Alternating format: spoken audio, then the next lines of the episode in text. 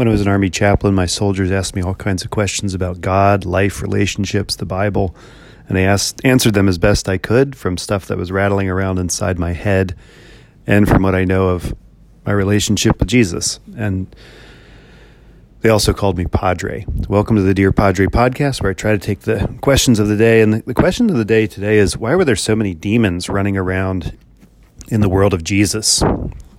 Why so many demons? It seems like there's a demon on every page.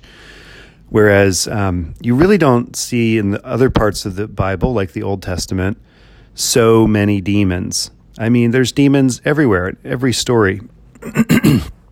And here on today's lesson in Mark chapter one, which I'll be preaching on this morning, is all about these demons that are being cast out by Jesus. But the story starts Uh, right after Jesus leaves the synagogue in Capernaum. You can go to the archaeological ruins.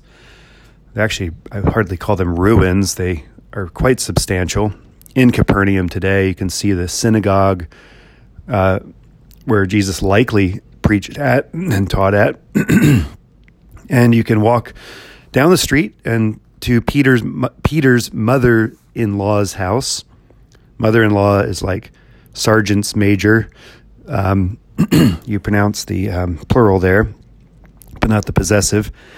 And where Jesus walked after his time in the synagogue with his disciples. And he goes to Simon, um, Peter's house. His mother-in-law is in bed with a fever. Now, um, people in the ancient world in Jesus' day knew what a fever was. When your head gets really hot, your body gets hot, you have chills. Um, fevers don't seem to have changed much over the two thousand years. If you've had a fever, you know, um, even folk remedies like feed a cold, starve a fever, probably go back to this time. And a fever was a sign that something was really, really wrong.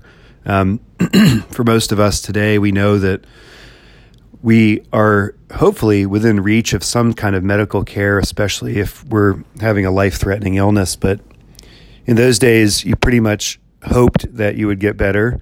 You hoped that somehow some of the folk remedies that you had would get you better. If they didn't, you might be able to pay a healer or a physician, but they were extremely expensive and likely would not result in much, um, it, it result in, in really any recovery, because the physicians ultimately didn't really care about you. Um, we know this from numerous stories in the Bible and elsewhere in this time period, that it wasn't like they would sit there and nurse you. Um, and so, so many diseases of the ancient world did get better with just good nursing care, but that was really hard to find, especially for this woman who is the mother-in-law. She's the mother of the house. She runs the house. She is responsible for everyone's life and health and food. And so she is the caregiver that now has no caregiver. And so Jesus sees this. He comes over, takes her by the hand, lifts her up, and suddenly the fever leaves her. This miraculous healing happens. And then she goes about serving them. She becomes a deacon to them, if you will. And then by that evening, everyone hears about this, and people come from all around with sick, uh, who are sick with various diseases. They cast out many, they cast out many demons. Jesus cast out many demons. It sounds like a super spreader event for sure. Um, all these sick people gathering at Peter's mother-in-law's house. And Jesus, it says, doesn't let the demons speak because they knew him. Um, here we have the, another like description of what this kind of exorcism is like. Uh, to exorcise, to cast out a demon, is something that Jesus does quite often.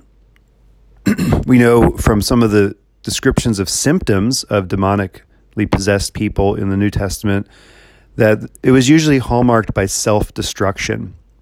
We have the man in the tombs who's cutting himself. They put chains on him. He broke the chains. Chains. He's isolated. So he's self-destructive. He's he's isolated. There's another story of a boy who's throwing himself into the fire constantly. Uh, I think even the way we use the word demons today in our in the parlance of our times is that uh, our demons are part of our self-destruction. Certainly with drug abuse and misuse and overuse and alcohol misuse comes with that sort of demonic imagery that we sort of can't help our own self-destruction. We can't seem to reverse it. We can't seem to stop it. It seems to have a power over us that even our willpower cannot break. And so Jesus doesn't let the demons speak. He doesn't give them a platform. He doesn't let them give their side of the story. When you're dealing with a demonic, you don't let them have their side of the story. You have all, their side of the story is all of human history, all the human misery, all the suffering, all the pain, all the death. That is their side of the story. But Jesus' side of the story is that people can find freedom from that kind of demonization, of that kind of possession, that kind of inability to stop their own self-destruction. Um, the teachings of Jesus center on three kinds of temptations. In his own temptation, you have three really different but very similar temptations hitting him. Um, some have categorized this, um, the lust of the flesh, the lust of the eyes, and the pride of life. Um, some have also categorized these three kinds of tempters as the world, the flesh, and the devil. So the world is those systems that um, that we want to participate in, that give us power, but are but are destructive to other people and often to ourselves. Uh, worldliness is that desire to be in the inner circle, to sort of be in the know, to have power and authority and influence, um, often in way, and we get it in any way we can. And so this is sort of the gangster um, sin, if you will, but it, it works its way out in much more subtle ways in all of our circles. If you ever... Um, If you've ever been in sort of a petty spat with a friend, you've seen like three buddies, you know, I'll see three buddies of mine, and it seems like two of them have a much closer relationship than I do with that friend, and I get jealous, and I want to be on the inside, so I work really hard to get closer to the friend that I think is really cool. And you see, this is this is the worldliness, that, that our status comes from the honors given us from other people. The flesh is hopefully obvious that we have bodily desires, sexual urges, we have gluttonous appetites, we have um, all sorts of needs for comfort and safety that we often will take shortcuts in life to get. We will, um, in our desire for, for sex, we lie to someone about, um, about our commitment to that relationship.